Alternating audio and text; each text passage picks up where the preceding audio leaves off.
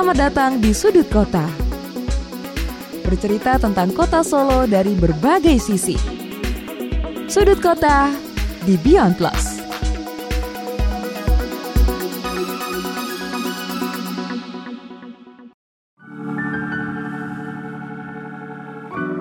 Halo hai, saya Senja Kurnia, tuan rumah dari Sudut Kota. Nah, kita sudah memasuki akhir tahun ya. Dan juga untuk Sudut Kota memasuki episode ke-8 di mana kita tahu nih di akhir tahun ada tanggal yang biasa kita peringati sebagai Hari Ibu. Wah, ini menjadi momen spesial setiap tahunnya ya. Karena kalau kita bahas tentang Hari Ibu tentunya ini tidak terlepas dari peran wanita. Nah, ini akan kita bahas di episode ke-8 dan kali ini kami sudah mengundang satu narasumber yang sangat pas begitu nih terkait dengan tema kita di episode ke-8 ini. Spesial Hari Ibu dalam sudut kota adalah multitasking mom, why not? bersama dengan Astrid Widayani. Nah, siapa ya yang nggak kenal dengan Ibu Astrid?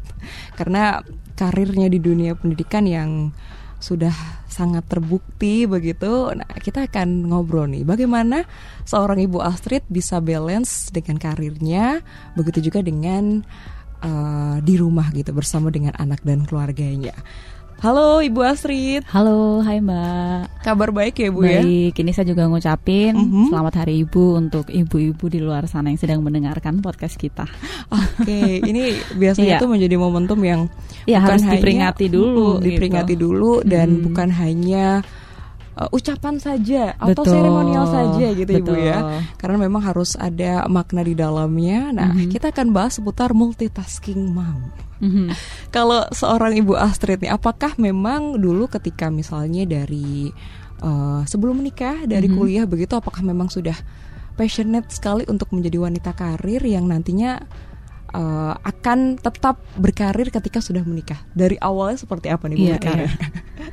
Ini jadi kilas balik sedikit ya, yeah. Mbak Senja. Uh, nggak sedikit wanita di luar sana juga yang mungkin seperti saya mm -hmm. ketika lulus kuliah pengen juga merasakan uh, pekerjaan gitu ya mm. sama dengan para pria di luar sana gitu dengan pengalaman di perusahaan mm -hmm. dengan uh, karir dan sebagainya tapi waktu saya kuliah itu memang agak beda mm. agak bedanya memang waktu itu udah semangat pengen segera segera nikah muda. Oh, okay. gitu.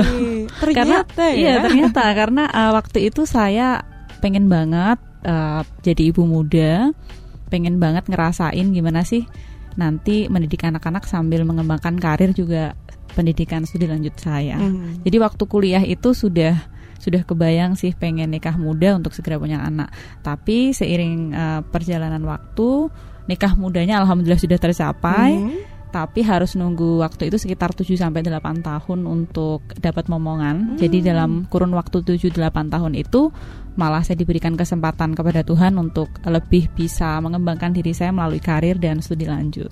Wah, ternyata memang ada cerita menarik nih mm -hmm. balik ada twistnya dikit gitu plotnya. gitu ya seorang uh, Astrid yeah. Widayani nih. Nah, mm -hmm. kalau pandangan seorang Ibu Astrid nih terkait yeah. dengan ibu milenial begitu mm -hmm, ya karena kan mm -hmm. kalau kita lihat sekarang nih sudah saatnya begitu perempuan juga punya peran gitu dalam Uh, bagaimana dunia pendidikan ataupun mereka juga sebagai karirnya bukan hanya sekedar uh, ikut mencari uang atau mencari nafkah begitu tapi mm -hmm. lebih kepada supaya lebih membuat generasi-generasi berikut itu lebih berkualitas karena ilmu yang dimiliki seperti setuju, apa nih Bu? Setuju.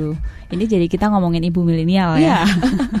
karena kalau di uh, generasi sebelum milenial kalau boleh dibilang memang isu-isu tentang wanita, hari ibu itu lebih menyuarakan kepada equality atau kesetaraan. Mm -mm.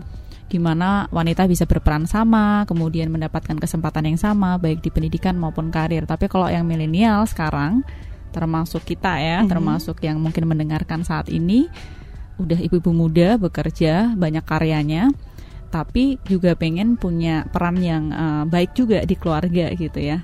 Ini tantangan gitu sebagai ibu milenial yang mana saya di sini malah justru mengingatkan bukan lagi equality yang kita bahas. Yeah.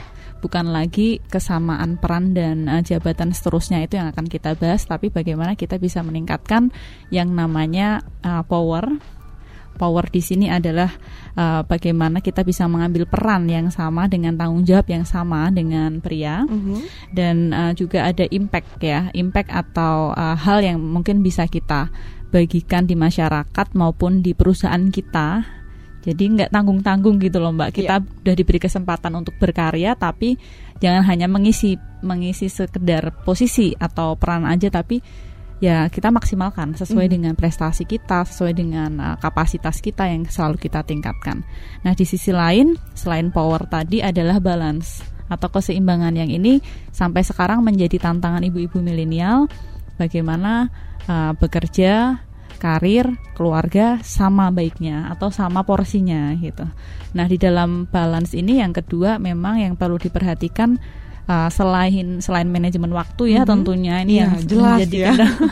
karena kalau yang bekerja uh, tanda kutip sebagai karyawan kan sudah tidak bisa mm -hmm. di apa di dirubah lagi mm -hmm. kecuali sudah kita aturannya sendiri sudah ada gitu aturannya ya, sendiri oh. kecuali kalau kita pengusaha ya kita bisa yeah. atur jam sendiri tapi kalau yang teman-teman karyawan sisa waktu dari pekerjaan atau karir yang sedang ditempuh inilah yang harus dimanfaatkan dengan baik. Selain itu, kita yang sering kali ibu-ibu milenial ini lupa adalah justru bagaimana mencintai diri kita lebih baik sehingga kita jadi ibu yang bahagia yang nantinya kalau kita bahagia moodnya juga untuk keluarga juga akan lebih baik lagi. Jadi dari sisa waktu yang uh, hanya terbatas tadi mm -hmm sampai dengan akhirnya kita bisa mengelola emosi kita dengan baik, manajemen dirinya baik, yang uh, otomatis nggak nggak bawel gitu istilahnya yeah. ya sama suami atau uh, jadi emosian sama anak-anak mm-hmm. hanya karena kita uh, nggak uh, sabar ngajarin anak atau apa namanya dampingi PR dan seterusnya itu aja sih mbak jadi memang sekarang uh, kalau boleh saya simpulkan di dua itu yeah. bagaimana memanfaatkan uh, kesempatan dengan power dan bagaimana menjaga keseimbangan uh, yang baik atau balance tadi. Oke, nah ini mm -hmm. kan kalau kita bahas tentang multitasking mom tentunya tadi seperti uh, Bu Astri juga sudah menyebutkan ya work life balance. Work life gitu. balance. Ini yang menjadi satu tantangan walaupun mm -hmm. hanya tiga kata tetapi uh, penerapannya itu butuh belajar seumur hidup ini begitu yang susah. Kalau iya, Bu Astrid sendiri semua. nih hmm. sempat mengatur waktu begitu, kemudian juga iya. uh, saat ini juga putranya masih dalam usia sekolah, tentunya masih iya, butuh masih TK, masih SD kelas 1 yang paling besar ini. Gimana nih kalau selama ini Bu Astrid menjalani iya. uh, sebagai multitasking? Uh, iya, iya, yang uh, kita bahas memang kalau kita ngomongin balance memang prioritas ya. Ya biasa kalau timbangan itu kan ada skalanya. Hmm. Mana yang lebih berat, mana yang bisa ditangguhkan gitu atau dipending. Tapi kalau kita ngomongin hanya skala prioritas tanpa ada habit atau kebiasaan itu juga sama aja. Ketika kita udah punya skala prioritas, kemudian uh, kita nggak set yang namanya habit ini mm -hmm. mulai dari pagi sampai dengan malam atau mungkin dari uh, weekly ya weekly habit atau mungkin annual habit itu yang kadang-kadang lupa gitu teman-teman atau ibu-ibu uh, muda khususnya yang uh, sekarang sibuk pekerjaan akhirnya ya kembali lagi ke manajemen dirinya tadi ya gampang stres gampang uh, apa namanya uh, bawaannya jadi nggak mood gitu ya mm -hmm. atau malah justru mengorbankan dirinya sendiri mm. ya kan kapasitasnya dia sendiri nggak bisa maksimal hanya karena dia merasa banyak sekali tanggung jawab di luar sana dan uh, untuk dirinya sendiri itu nggak nggak dapat apa-apa nggak ada me time istilahnya Wah, berarti memang ini ya, bukan ada hanya harus ada uh, antara pekerjaan dan uh, kondisi rumah tapi dengan betul, dirinya sendiri juga betul. ya Bang Srit ya jadi saya kasih contoh uh -huh. mbak misalnya daily habit daily habit uh -huh. itu umumnya kita hanya berbicara menyiapkan anak ke sekolah menyiapkan sarapan atau makan keluarga kemudian uh -huh. bekerja menyelesaikan tugas di luar terus sampai dengan uh, kita sendiri ya sampai di rumah menyelesaikan pekerjaan kita gitu. Tapi yang saya maksud di sini habit itu termasuk uh, bagaimana ya kita harus menyiapkan waktu negosiasi kompromi dengan suami dengan anak-anak. Bahkan ya bahkan kemarin ketika uh, work from home itu sangat oh, iya. kerasa. Pasti sangat kerasa. Work life balance-nya yeah. ibu-ibu yang biasanya di luar ini di rumah. Tantangannya pasti terasa. Tapi itu justru uh, sebenarnya kalau saya lihat uh, apakah sudah berhasil atau belum bagaimana kamu kompromi dengan keluarga misalnya nih ya saya ketika kerja anak-anak saya tahu saya kerja mm-hmm. mereka nggak akan ganggu ruang kerja saya okay. gitu uh, ada jamnya juga di mana uh, misalnya malam ya suami saya sudah waktunya dia main sama anak-anak karena seharian dia juga kerja ini waktu mau main sama anak-anak saya tak baca buku dulu gitu saya mau baca buku dulu gitu itu juga harus ada kompromi seperti mm. itu jadi kalau boleh dibilang bukan tugas yang menjadi orientasi tetapi kebiasaan lah yang harus dibicarakan dengan seluruh anggota keluarga mbak. Itu okay. nanti bisa balance jadi bukan hanya dari kemauan dan kemampuan seorang ibu tapi mm -hmm. juga butuh dukungan seluruh orang di sekitarnya. Komunikasi. Komunikasi, komunikasi aktif uh, dari semua anggota keluarga. Bahkan anak saya yang paling kecil sekalipun mm -hmm. yang masih berusia lima tahun dia udah tahu kebutuhan ibunya ini yang harus dikomunikasikan. Berarti gitu. memang sudah dibiasakan sejak kecil begitu ya Betul. melihat aktivitas ibunya. Betul sekali. Memang uh, ada kegiatan di luar, yang mana nanti juga ada waktunya bersama dengan anak-anak begitu. Betul sekali, ya. Oke, okay, nah ini nih kalau kita bahas multitasking mom begitu Bu Astrid mm -hmm. Jadi banyak juga karena kan kita di Solo nih ya, mm -hmm. berbeda dengan misalnya kita bisa sampaikan di ibu kota sana yeah. di mana atau budaya karir, barat gitu budaya ya, budaya barat begitu. yang mana ada juga sebagian uh, wanita karir nih yang sampai uh, takut untuk menikah gitu, takut mm -hmm. untuk punya mm -hmm. anak hanya karena nanti nggak bisa me time ataupun juga uh, takut untuk beradaptasi dengan yeah. uh, kebiasaan baru yang nanti akan demand seumur hidup begitu mm -hmm. ya. Mm-hmm. Nah kalau Bu Astrid kan ini berkarirnya di Solo ya walaupun ini aktivitasnya banyak ya Bu ya yeah. sampai ke luar daerah ataupun luar negeri hmm. begitu nah kalau basicnya di Solo uh, basicnya hmm. di Solo kalau Bu Astrid memandang uh, kota Solo begitu apakah hmm. uh, menjadi kota yang ramah begitu dengan seorang ibu yang multitasking atau punya banyak kegiatan gitu gimana nih Bu ini boleh jujur nggak ya, uh, ya boleh boleh ya. sekalian ini uh, cerita sedikit uh. untuk perjalanan saya yang awalnya tadi ya cita-cita pengen hanya sebagai seorang ibu tapi hmm. memang harus melanjutkan karir dan studi jadi multitaskingnya nggak cuma di pekerjaan dan rumah tapi yeah. juga diri sendiri ya hmm. untuk kita bisa mengembangkan pendidikan kita itu uh, sangat terasa sekali mbak di Solo sangat terasanya gini uh, ada asumsi yang mengatakan apa kamu tidak cukup hanya dengan menjadi ibu dan uh, misalnya uh, konteks saya kan ada family business yeah. juga melanjutkan family business gitu. Kenapa kamu harus uh, membuka bisnis baru misalnya? Kenapa kamu harus menambah kegiatan di luar bisnis misalnya dengan kegiatan dengan teman-teman media kan yeah. saya masih suka nulis, saya masih suka siaran kayak gitu. Jadi um, banyak asumsi seperti itu yang menganggap saya itu tidak pernah puas dengan apa yang saya capai tapi tidak melihat dari impact yang tadi saya sampaikan di awal ya.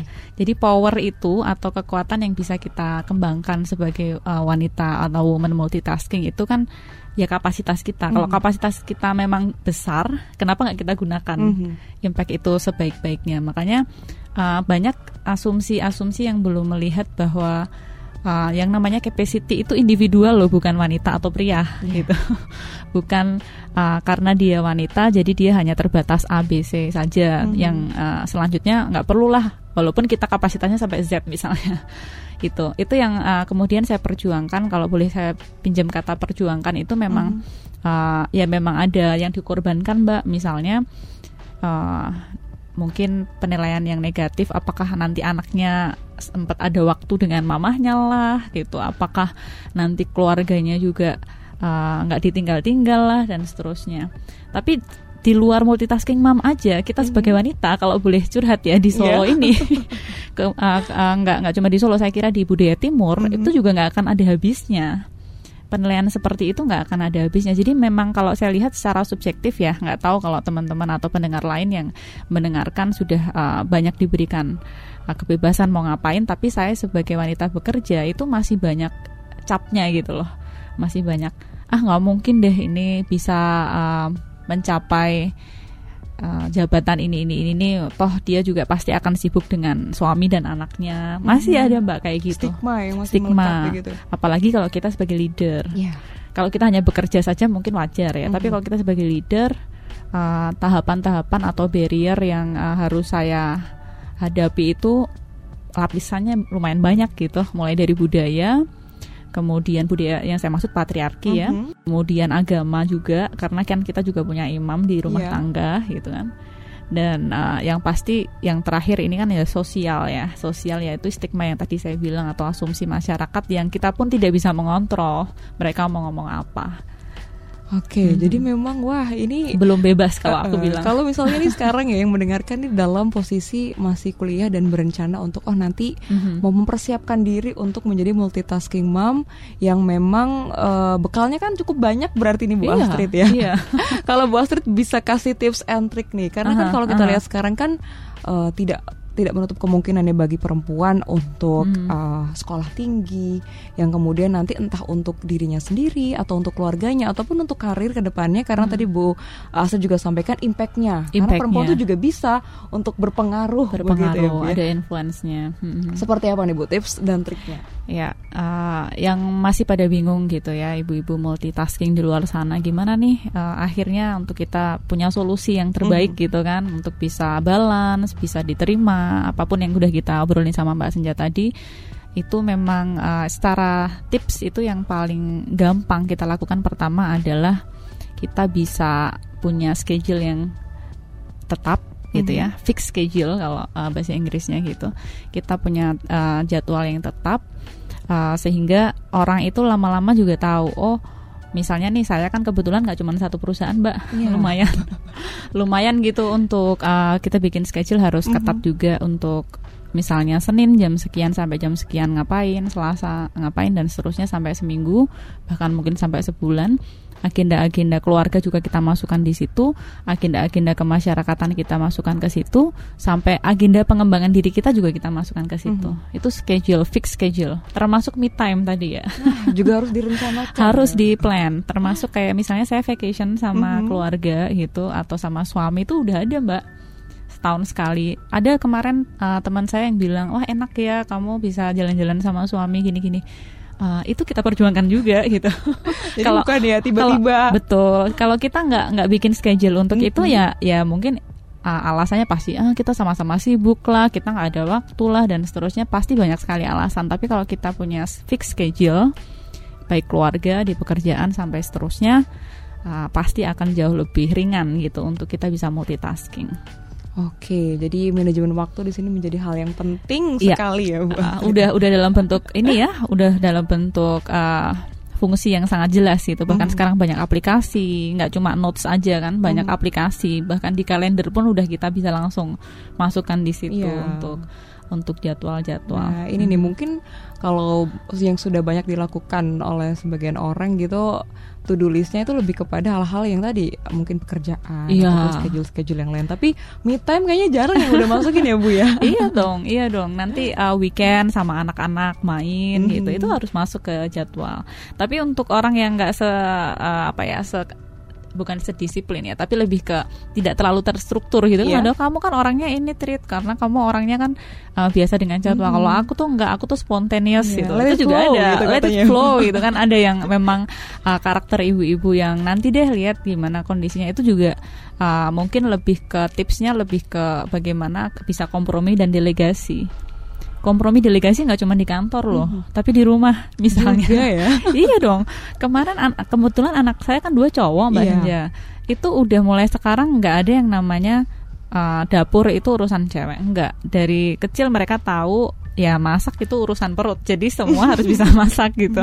Begitu juga urusan mobil. Mobil itu bukan urusan cowok. Mama uh, bannya kempes harus ke bengkel, harus ke mana urusan mobil juga mama bisa gitu. Jadi saya tunjukkan ke anak-anak bahwa uh, di situ semua peran bisa ambil dan pentingnya kita ada kompromi dan delegasi nantinya akan ke situ. Anak-anak saya aja misalnya ada arisan PKK saya nggak bisa datang, mereka bisa mewakili kok. Wah. itu kenyataan Memang loh. ini ya sudah dibangun satu keluarga ya. Betul. Untuk saling support padahal anak saya cowok-cowok bayangin. Jadi mereka tuh malah jadi favoritnya hiburan ibu-ibu kampung oh, saya. gitu ya. Jadi oh mama nggak bisa datang ya? Oh, oh. iya terima kasih kak. Nih saya titipin amplop gitu untuk iuran bayar sampah gitu ya. Ya. dilibatkan uh, sekalian karena biar memang merasakan bahwa ini uh, mereka juga berperan begitu ya. Iya, saya ya? juga ingin uh, ini tadi ya yang namanya stigma, kemudian mm-hmm. barrier-barrier yang ada di masyarakat itu pelan-pelan harus kita hadapi. Mm-hmm. Nggak harus kita rusak kok, harus kita hadapi. Ternyata bisa juga loh uh, dengan waktunya Bu Astrid yang sesibuk itu, tapi urusan uh, sosial kemasyarakatannya masih jalan misalnya. Ya dengan itu tadi kompromi dan delegasi. Kompromi dan delegasi. Wah ini uh, harus sama-sama mulai dari sekarang dipelajari iya. dan diterapkan. Ini maaf ya hari ini banyak teori ya. Oke, okay. ya, yang ya. berikutnya nih Bu Astrid, ini mhm. tantangan mm -hmm. yang wah sepertinya nih tidak hanya seorang ibu saja, mm -hmm. tapi mhm. banyak juga yang ikut merasakan gitu. Mm -hmm. Mom shaming kalau istilahnya yep, yep. sekarang gitu. Ada yang mengatakan uh, sayang ya misalnya perempuan lulus S2 ternyata cuma jadi ibu rumah tangga ya, gitu. Betul. Terus nanti ada yang ternyata uh, apa namanya dibalik begitu. Uh. Misalnya ternyata dia juga bekerja dan menjadi uh, ibu uh, sekaligus mm -hmm. begitu. Mm -hmm. Kemudian nanti dibalik wah kasihan nih anaknya lebih dekat sama si terinya daripada sama ibunya karena kan ya. kalau kita bahas seperti itu tidak akan ada habisnya akan ada ya bu ya. habisnya. gimana nih bu ya ya setuju banget mbak setuju sampai sekarang pun masih ada seperti itu dan nggak cuma dibatasi kalau dulu wanita itu shaming itu lebih ke fisik kan ya mm-hmm. bullying shaming gitu oh kamu uh, maaf misalnya gendut atau kulitnya kurang bersih dan seterusnya tapi kalau sekarang tuh jauh lebih kejam kalau lihat ya. karena juga semua bisa netizen di, ya semua ya, bisa dikomentarin yeah. semua bebas mengomentari dan itu justru uh, salah satu dampak negatif dari keterbukaan informasi mm-hmm. saat ini. Tapi di sisi lain kita juga melihat uh, ketimuran yang seharusnya unggah-ungguh atau tata kerama itu ditingkatkan, etika itu juga tinggi, tetapi pada kenyataannya woman shaming ini masih uh, terjadi itu nggak cuma tadi ya mbak ya nggak hmm. cuma yang disebutkan mbak Senja tapi mulai dari belum menikah aja ditanya kamu mau menikah kapan ya, benar udah hamil uh, nanti udah lahir ya sesar atau normal hmm. gitu ya asi atau formula hmm. terus semua sampai tua kita mati kayaknya juga nggak ada habisnya sebagai wanita itu serba salah uh-huh. tapi uh, mungkin di sini saya ingin mengingatkan ke ibu-ibu milenial khususnya yang masih multitasking jangan terlalu uh, diambil hati, jangan terlalu dibuat masalah atau kalau anak sekarang bilang dibikin drama gitu ya. Mm, bener, bener. Tapi bikin overthinking ya. Iya, bikin overthinking malah justru fokus ke tadi ya. Kita dari awal bilang kita isi dengan power dan uh, balance tadi. Kita bagaimana menjaga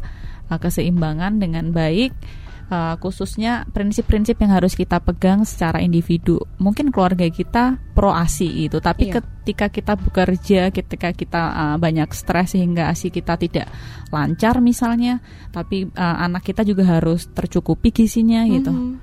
Ya orang mau ngomong apa terserah gitu, tapi yang tahu kan diri kita, yang yeah. menjalani hidup kan diri kita.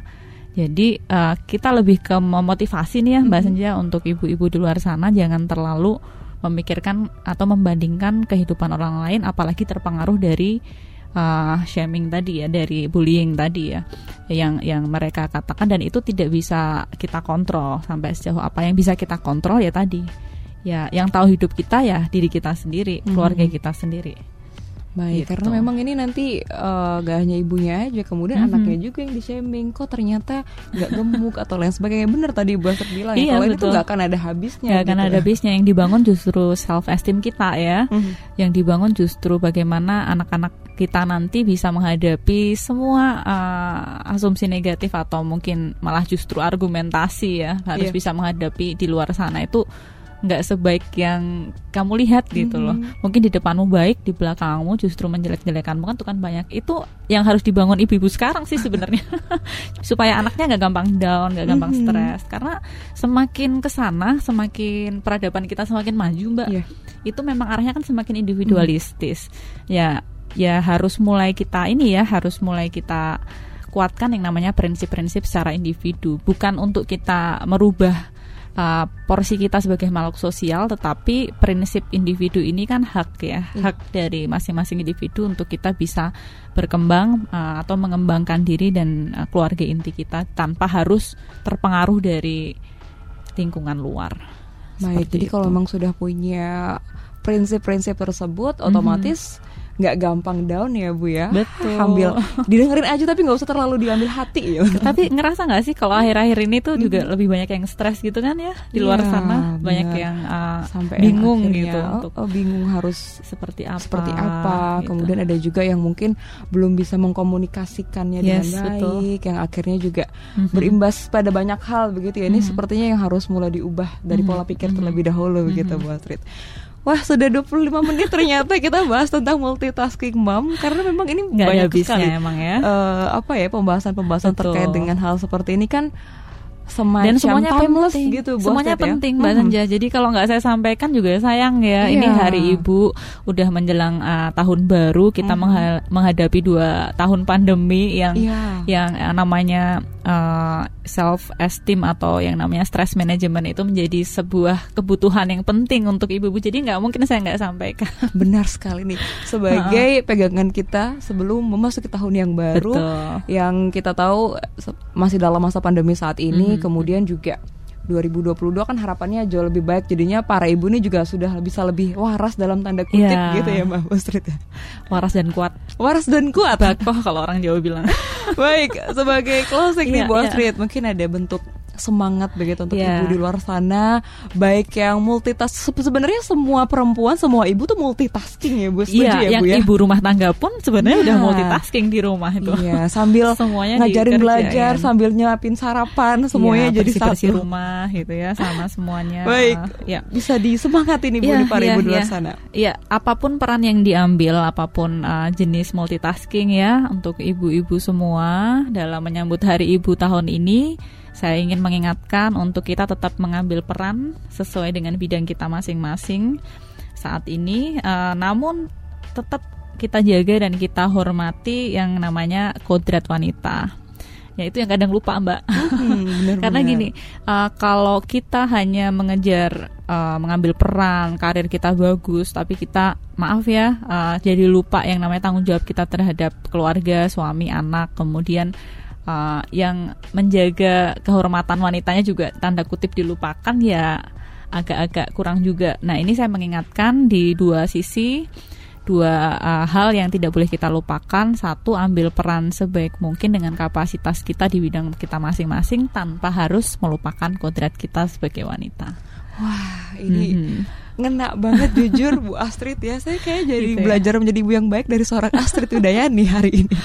Iya, emang enak diucapkan tapi perjuangan nanti Iya. akan mengikuti Mbak Senja. Benar benar benar. Ini Iya. semacam uh, belajar seumur hidup begitu ya, Bu ya. Karena menyandang seorang ibu otomatis tidak ada resignnya ya. Akan tetap dia betul, emban betul. begitu. Oke, terima kasih banyak Ibu Astrid. Oh, ada satu lagi. Ada satu Silakan, lagi, silakan. ada satu lagi uh, yang di- dijadikan hashtag Mhm. oleh semua wanita di seluruh dunia bahkan di Mhm. Indonesia uh, untuk Hari Ibu tahun ini uh, kita mulai kembang, uh, kembangkan lagi atau tingkatkan lagi semangat untuk ibu-ibu yang lain dengan hashtag perempuan dukung perempuan. Jadi jangan suka julid kalau ada teman yang perempuan lebih sukses. Tapi justru kita sama-sama merasakan perjuangannya, sama-sama merayakan kesuksesannya dan kita dukung untuk semua perempuan Indonesia lebih maju. Wah, perempuan siap. dukung perempuan. Nih, berarti harus ini dulu, introspeksi dulu nih. Betul. Kita nggak mau gitu, tapi kita ngitin orang atau enggak? Iya, betul. Itu Terima aja sih, kasih Mbak. Terima banyak Ibu kasih. Astrid. Terima kasih juga berarti ini menyempatkan diri sudah di schedule juga ya Bu ya untuk Sudah. hadir di studio Sudut Kota. Terima kasih Ya. banyak Ibu Astrid. Semoga harapan-harapan di tahun 2022 bisa Amin. tercapai semuanya. Ya, amin amin Alamin. Baik, teman-teman terima kasih yang sudah mendengar di Spotify ataupun di uh, platform-platform pod- podcast lainnya. Dan akhirnya saya Senja Kurnia pamit undur diri dari Sudut Kota. Nantikan di episode-episode berikutnya. Sudut Kota Tell the Truth